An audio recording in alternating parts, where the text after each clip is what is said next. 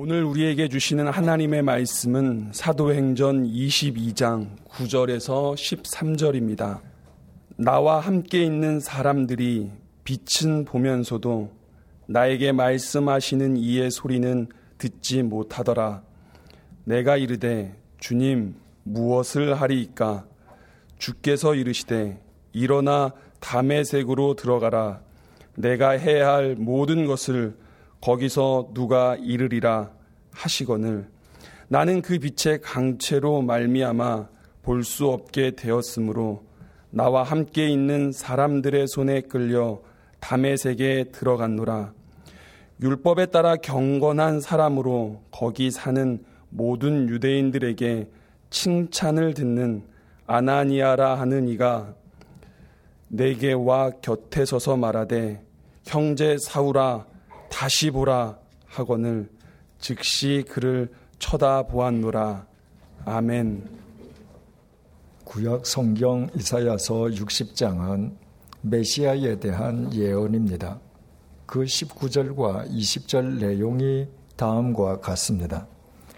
다시는 낮의 해가 네 빛이 되지 아니하며 달도 네게 빛을 비추지 않을 것이요 오직 여호와가 네게 영원한 빛이 되며 네 하나님이 네 영광이 되리니 다시는 네 해가 지지 아니하며 네 달이 물러가지 아니할 것은 여호와가 네 영원한 빛이 되고 네 슬픔의 날이 끝날 것임이니라. 메시아가 임하시면 하늘의 해와 달은 빛을 상실하고 말 것입니다. 삼위일체 하나님의 빛 앞에서 해와 달의 빛은 어둠에 지나지 않을 것이기 때문입니다. 삼위일체 하나님의 생명의 빛, 진리의 빛, 영광의 빛이 인간을 위한 영원히 지지 않는 해와 달이 될 것입니다. 이것이 이사야의 예언이었습니다. 그리고 바울은 다메섹 도상에서 이사야가 예언한 바로 그 빛을 보았습니다. 그때의 시각이 오정쯤 되었습니다. 한낮의 햇빛이 가장 눈부신 그 시각에 바울은 태양의 빛 속에서 그 큰 빛을 분명하게 보았습니다. 그 빛은 자연계의 빛을 초월한 주님의 빛, 삼위일체 하나님의 빛이었기 때문입니다. 바울이 그 빛을 찾아 헤맨 것은 아니었습니다. 바울은 태양의 빛보다 더 눈부신 빛이 있음을 상상조차 하지 못했습니다. 영이신 주님께서 바울을 찾아오셔서 당신의 빛으로 바울을 휘감아 주신 것이었습니다. 유태인들이 국사범으로 고발한 예수님을 빌라도 총독이 심문했습니다. 인간 빌라도가 길이요 진리요 생명이신 메시아와 독대하는 특별한 은총을 입은 것입니다. 그러나 빌라도는 어이없게도 예수님께 진리가 무엇이냐고 물었습니다. 진리 앞에서 진리를 알아보지 못한 것이었습니다. 더욱이 빌라도는 예수님께서 국사범이 아니심을 확인하고서도 비굴하게 군중의 압력에 굴복해서 예수님께 사형을 선고하는 어리석음을 범하고 말았습니다. 요한복음 19장 14절은 그때의 시각이 제6시였다고 밝혀주고 있습니다. 유대 시간으로 제6시는 우리 시간으로 낮 12시, 즉 정오입니다. 빌라도 총독도 바울처럼 정오에 낮 12시에 예수님과 독대했지만 자결하는 한낮의 태양에 눈이 부신 빌라도는 바울과는 달리 예수님과 독대하는 천재 이루의 기회를 얻고서도 주님을 알아보지는 못했습니다. 가련하게도 빌라도 총독은 두 눈들을 지니고 있는 눈뜬 영적 맹인이었을 뿐이었습니다. 그러나 그렇게 가련한 인간이 빌라도 한 사람뿐이었던 것은 아니었습니다. 구절을 보시겠습니다. 나와 함께 있는 사람들이 빛은 보면서도 나에게 말씀하시는 이의 소리는 듣지 못하더라. 땅바닥에 고꾸러진 바울은 사울아 사울아 왜 네가 나를 박해하느냐는 주님의 음성을 들었습니다. 사울은 바울의 옛 이름이라고 했습니다. 바울은 반사적으로 주님 누구시니까 하고 여쭈었고 주님께서는 나는 네가 박해하는 예수라고 대답하셨습니다. 그 현장에 바울 혼자만 있었던 것이 아니었습니다. 바울에게는 다메섹의 그리스도인들을 체포하여 연행해 오기 위한 체포조 일행이 있었습니다.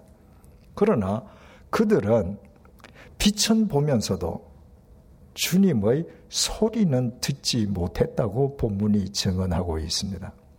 하지만 바울의 이 증언은 똑같은 장면을 우리에게 전해주고 있는 사도행전 9장의 증언과는 상반되고 있습니다. 사도행전 9장 7절입니다. 같이 가던 사람들은 소리만 듣고 아무도 보지 못하여 말을 못하고 서 있더라. 바울의 일행이 소리는 들었는데 빛은 보지 못했다는 것입니다. 이처럼 사도행전 9장은 바울 일행이 소리는 들었는데 빛은 보지 못했다고 하고 있고 오늘의 본문은 바울 일행이 빛은 보면서도 소리는 듣지 못했다고 서로 상반되게 증언하고 있습니다. 이 두 증언 가운데에 어느 증언이 맞는 것입니까? 두 증언이 다 맞습니다. 그러므로 이 두 증언을 종합하면 당시의 상황을 보다 정확하게 파악할 수 있습니다. 우리말 보다와 듣다라고 번역된 헬라어 동사는 theoreo와 akuo입니다. 이 두 동사는 각각 보다와 듣다는 의미와 함께 분별하다, 이해하다는 뜻을 지니고 있습니다. 그러므로 오늘의 본문은 바울 일행이 뭔가 빛을 보긴 본 것 같은데 그 빛이 주님이심을 분별하지 못했다는 것을 강조하고 있고 사도행전 9장 7절은 그들이 뭔가 소리를 듣긴 들었는데 그 소리가 사도 바울을 향한 주님의 말씀이라는 것을 이해하지 못했음을 강조하고 있는 것입니다. 따라서 이 두 증언을 종합하면 다메섹 도상에서 바울이 주님의 구원을 받는 그 현장에서 바울 일행은 지금 구체적으로 무슨 일이 일어나고 있는지 아무도 몰랐던 것입니다. 주님의 빛과 말씀이 한 장소에 임했는데도 그 현장에 있던 사람들 가운데에 주님을 만나 주님의 말씀을 듣고 구원의 은총을 얻은 사람은 바울밖에 없었습니다. 바울은 다메섹의 그리스도인들을 연행해 오기 위한 체포조의 우두머리로 가장 흉측한 폭도였습니다.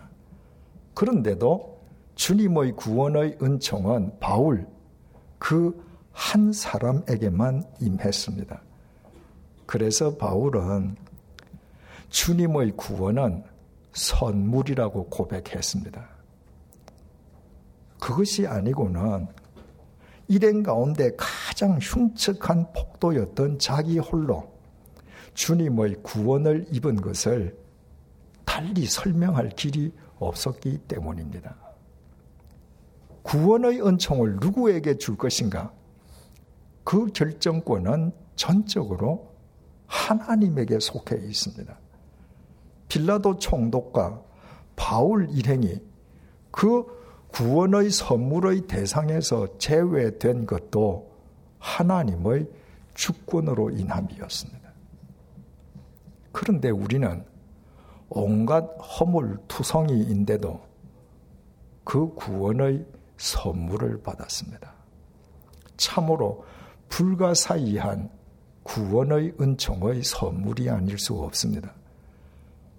우리가 바울처럼 단 하루라도 허투루 살아서는 안 될 이유가 바로 여기에 있습니다.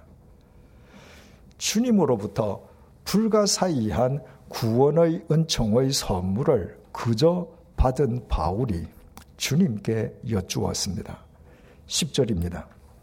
내가 이르되 주님 무엇을 하리이까? 주께서 이르시되 일어나 다메섹으로 들어가라. 네가 해야 할 모든 것을 거기서 누가 이르리라 하시거늘. 바울이 구원의 은총을 입고 이제 무엇을 해야 할 것인지를 하나님께 여쭈었습니다. 구원은 혼자 갖고 노는 장난감이 아닙니다. 구원은 새로운 삶을 향한 출발입니다. 그러므로 구원받은 우리는 말씀과 기도를 통해서 늘 주님께 무엇을 해야 합니까? 하고 질문하면서 살아야 합니다. 주님께서는 바울에게 바울이 앞으로 행하여야 할 모든 것을 일러줄 사람이 있는 다메섹으로 들어가라고 말씀하셨습니다.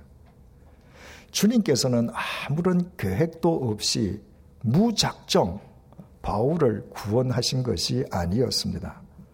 수없이 많은 사람들 가운데에 그날 그 시각 그 다메섹 도상에서 바울을 정확하게 불러 집어내고 구원하시기 이전에 이미 바울에게 필요한 모든 조치를 다메섹에 다 취해놓고 계신 것이었습니다. 11절입니다. 나는 그 빛의 광채로 말미암아 볼 수 없게 되었으므로 나와 함께 있는 사람들의 손에 끌려 다메섹에 들어갔노라. 주님의 빛, 빛이신 주님을 만난 바울은 그 순간부터 더 이상 세상을 볼 수 없었습니다. 얼마나 심오한 메시지입니까? 60년대와 70년대에 민간인이 여권을 발급받는다는 것은 하늘의 별 따기만큼이나 어려웠습니다. 외국에서 붙여온 초청장이 반드시 있어야만 했고 엄격한 과정의 신원조회를 거쳐야 될 뿐만 아니라 많은 종류의 서류를 제출해야 했습니다. 게다가 소양 교육도 필수적이었고 젊은 남자의 경우에는 귀국을 반드시 보증한다는 신원 보증인도 있어야만 했습니다. 그 모든 서류와 과정이 모두 적합하다고 판정되면 당시의 외무부가 해외 여행객들에게 단수 여권을 발급해 주었습니다. 해외 여행을 단 한 번만 할 수 있는 일회용 여권이었습니다. 그래서 해외여행이 끝나고 귀국하면 김포공항의 이민국 직원이 여권 제1첫 페이지에 쾅 하고 void 스탬프를 찍었습니다. 이제 무효라는 것입니다.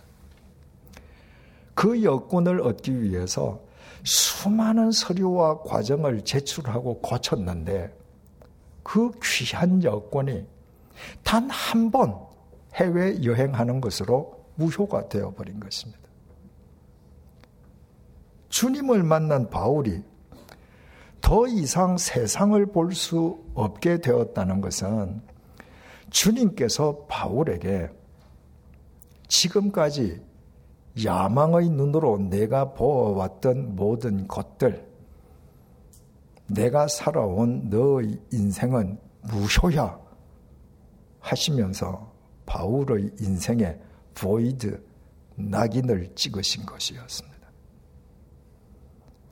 주님을 등지고 교회를 짓밟으면서 살아왔던 바울의 지난 세월 동안에 대체 무엇이 하나님 보시기에 유효할 수 있었겠습니까? 여러분은 그동안 무엇을 추구하며 어떤 인생을 살아왔습니까?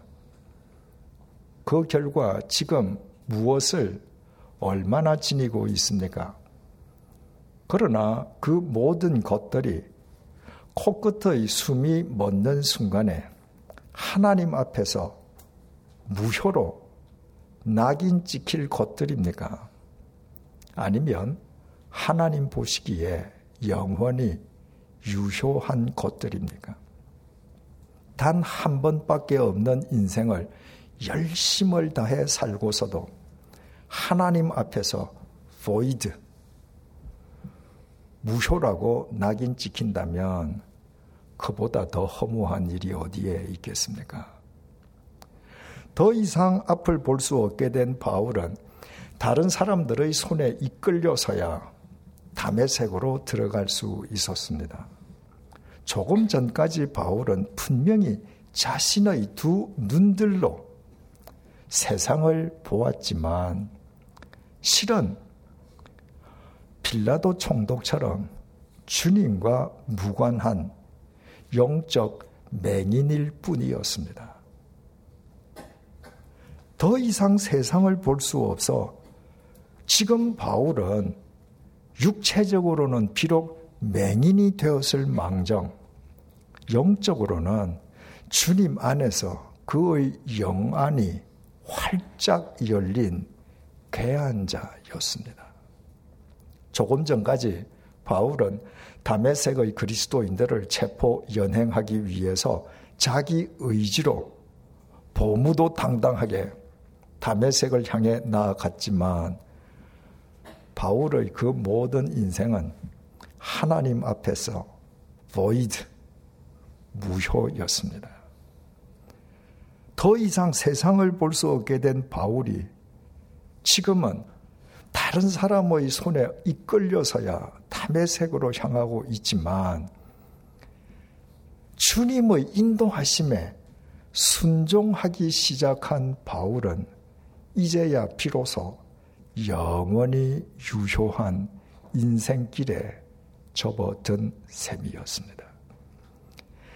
사도행전 9장에 의하면 다시는 앞을 볼 수 없어서 다른 사람의 손에 이끌려서 바울이 다메섹에 들어간 지 사흘째 되는 날이었습니다. 본문 12절에서 13절입니다.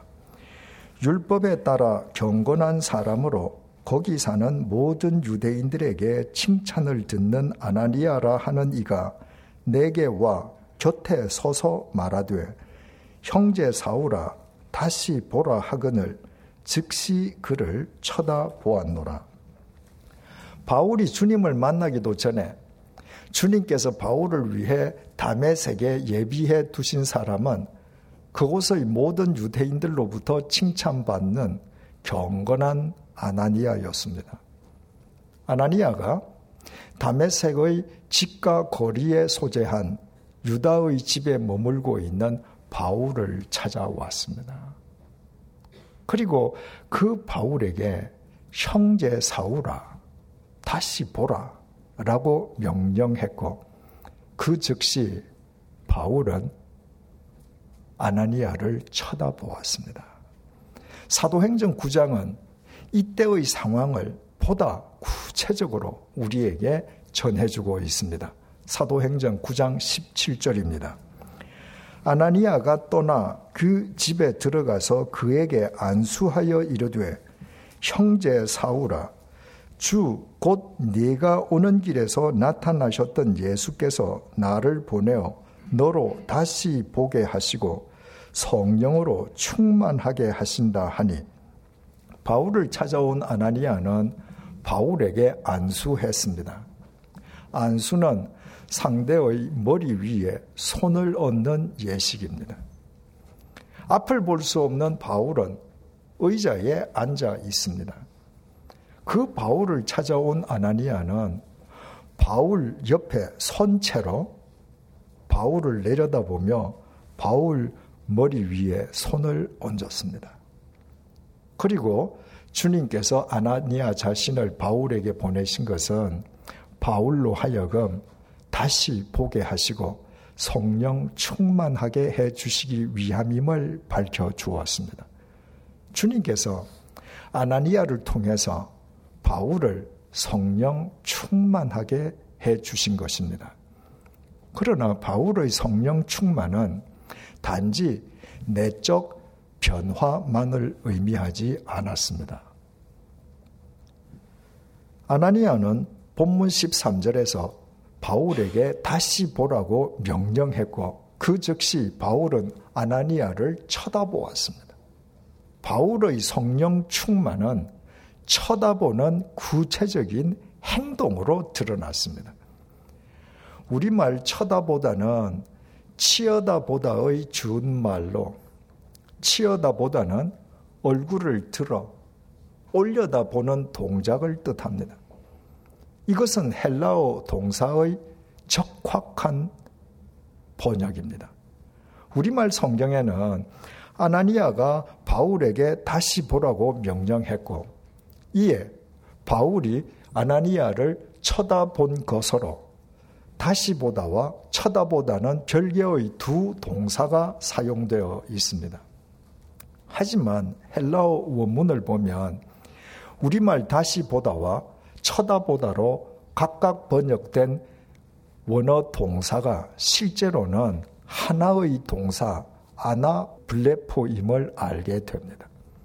아나니아가 바울에게 아나블레포 하라고 명령했고 이에 바울이 아나니아를 아나블레포 한 것입니다. 아나블레포는 접두어 아나와 보다는 의미의 동사 블레포가 합쳐진 합성어입니다. 접두어 아나는 다시를 뜻하는 부사이기도 하지만 위를 의미하는 전치사이기도 합니다. 즉 아나블레포라고 하는 동사는 다시보다는 뜻도 있지만 위로 올려다보다는 뜻도 있습니다. 아나니아는 바울에게 위로 올려다보라고 명령했고 그 명령에 따라서 바울은 얼굴을 들어 위를 올려다본 것입니다. 우리 머릿속의 눈으로 이 장면을 한번 바라보십시다. 지금 앞을 볼 수 없는 바울은 의자 위에 앉아 있습니다. 그 바울을 찾아온 아나니아가 바울 곁으로 다가가서 바울 곁에 선 채로 바울을 내려다보면서 바울의 머리 위에 자기 손을 얹었습니다. 그리고 아나니아가 바울에게 아나블레포 자기를 올려다보라고 명령했고 그와 동시에 바울이 아나블레포 자기 얼굴을 들어 아나니아를 올려다 보았습니다. 사흘 만에 시력을 회복한 바울이 얼굴을 들어 올려다 본 곳에는 자기를 내려다보는 아나니아의 얼굴이 있었습니다. 그것은 단순히 인간 아나니아의 얼굴이 아니었습니다. 아나니아는 히브리어 하나냐의 헬라식 음력으로 히브리어 하나냐는 하나님께서는 은혜로우시다. 하나님께서 은혜를 베푸신다는 뜻입니다. 사흘 만에 시력을 회복한 바울이 얼굴을 들어 위를 올려다 보았을 때 자신을 내려다보고 계시는 은혜의 하나님, 하나님의 은혜와 마주친 것입니다. 사흘 만에 시력을 회복한 바울이 얼굴을 들어 위를 올려다 보았을 때 하나님께서 당신의 은혜로 벌써부터 바울 자신을 품고 계심을 확인한 것이었습니다. 하나님의 그 은혜 속에서 바울은 더 이상 무효의 삶이 아니라 영원히 유효한 삶을 영위할 수 있었습니다. 이것이 주님을 만난 바울의 성령 충만이었습니다. 이 이후부터 바울은 일평생토록 주님 안에서 얼굴을 들어 은혜의 하나님의 은혜를 올려다보며 살았습니다. 결코 짧지 않은 손을 지니신 은혜의 하나님의 은혜를 올려다보며 사는 한 바울에게는 넘지 못할 산이 없었고 건너지 못할 강이 없었습니다. 그래서 바울은 고린도 후서 4장 8절에서 12절을 통해 이렇게 고백했습니다. 우리가 사방으로 우겨 쌈을 당하여도 쌓이지 아니하며 답답한 일을 당하여도 낙심하지 아니하며 박해를 받아도 버린 바 되지 아니하며 거꾸로 트림을 당하여도 망하지 아니하고 우리가 항상 예수의 죽음을 몸에 짊어짐은 예수의 생명이 또한 우리 몸에 나타나게 하려 함이라. 우리 살아있는 자가 항상 예수를 위하여 죽음에 넘겨짐은 예수의 생명이 또한 우리 죽을 육체에 나타나게 하려 함이라. 그런즉 사망은 우리 안에서 역사하고 생명은 너희 안에서 역사하느니라. 한 인간이 일평생 수고하고 애쓰며 산 결과가 사방으로 우겨 쌈을 당한 처지이고 매사에 답답한 일 투성이이고 주위 사람들의 박해로 인생이 거꾸로 트림을 당한 것도 모자라서 죽음이 턱 밑에까지 이르렀다면 그 사람의 인생은 무의미하게 무효임이 틀림없지 않겠습니까? 하지만 바울은 전혀 그렇게 생각하지 않았습니다. 바울은 어떤 경우에도 스스로 절망하여 자포자기에 빠진 적이 단 한 번도 없었습니다. 비굴하게 죽음의 노예로 전락한 적도 없었습니다. 은혜의 하나님의 은혜를 올려다 보기만 하면 그 모든 것은 누군가를 구원하시기 위한 하나님의 신비로운 섭리였고 주님을 위해 자기 자신의 생명을 소진하고 죽음마저 두려워하지 아니하면 아니할수록 누군가를 살리시려는 하나님의 생명이 자기를 통해 더 강하게 역사하심을 바울은 매번 확인하며 살 수 있었습니다. 그래서 바울은 하나님의 은혜 속에서 일평생 영원히 유효한 삶을 추구한 진정으로 성령 충만한 그리스도인이었습니다. 그러나 그 동기는 바울 자신에게 있지 않았습니다.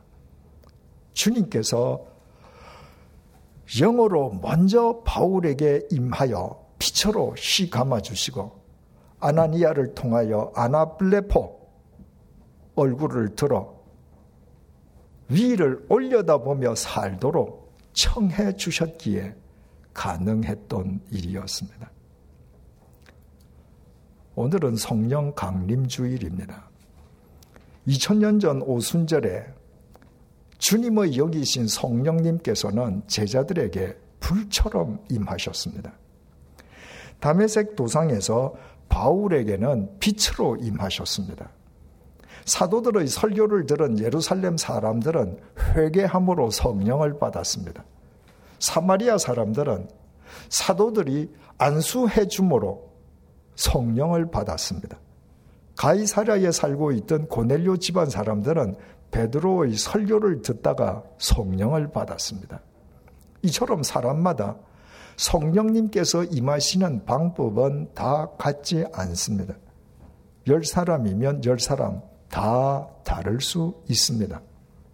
그러나 성령을 받아 성령 충만한 삶을 살아가는 사람들에게는 한 가지 공통점이 있습니다.